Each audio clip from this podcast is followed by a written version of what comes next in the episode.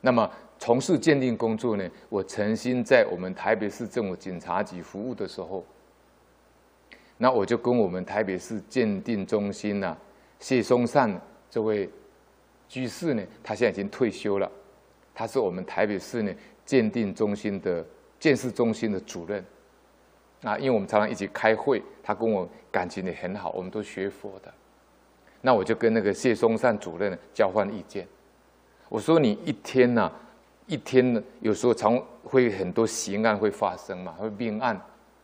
我说你到现场去看的时候，你会不会相相信我们智慧的力量、亲近心的力量？”他说他相信。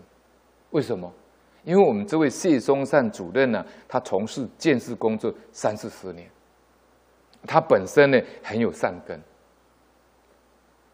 他是吃素的学佛人，而且他不喝酒，他也不吃肉，啊，他不喝酒，不应酬，不吃肉，啊，而且他本身又学佛，所以心非常清净，他也念佛。他就跟我讲，他说每一次发生重大命案到达现场，他当然第一个动作呢，他会先念佛回向给这个被害人。啊，他因为被害人到现场，有时候凶杀案子啊，可能就这个这个这个肚破肠肠肠子就露出来，那死相都很难看，或者是上吊自杀的啦，或者被毒死的啦，那死相都不好看。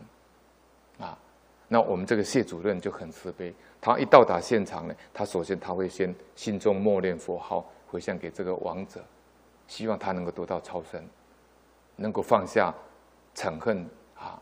报仇的念头，那后来呢？他就跟我讲，我就问他一个问题，我说：“因为你念佛，你吃素，你不喝酒，不吃肉，你会不会发现呢？你很容易发现那个别人看不到的政绩跟蛛丝马迹。”他跟我讲说：“确实。”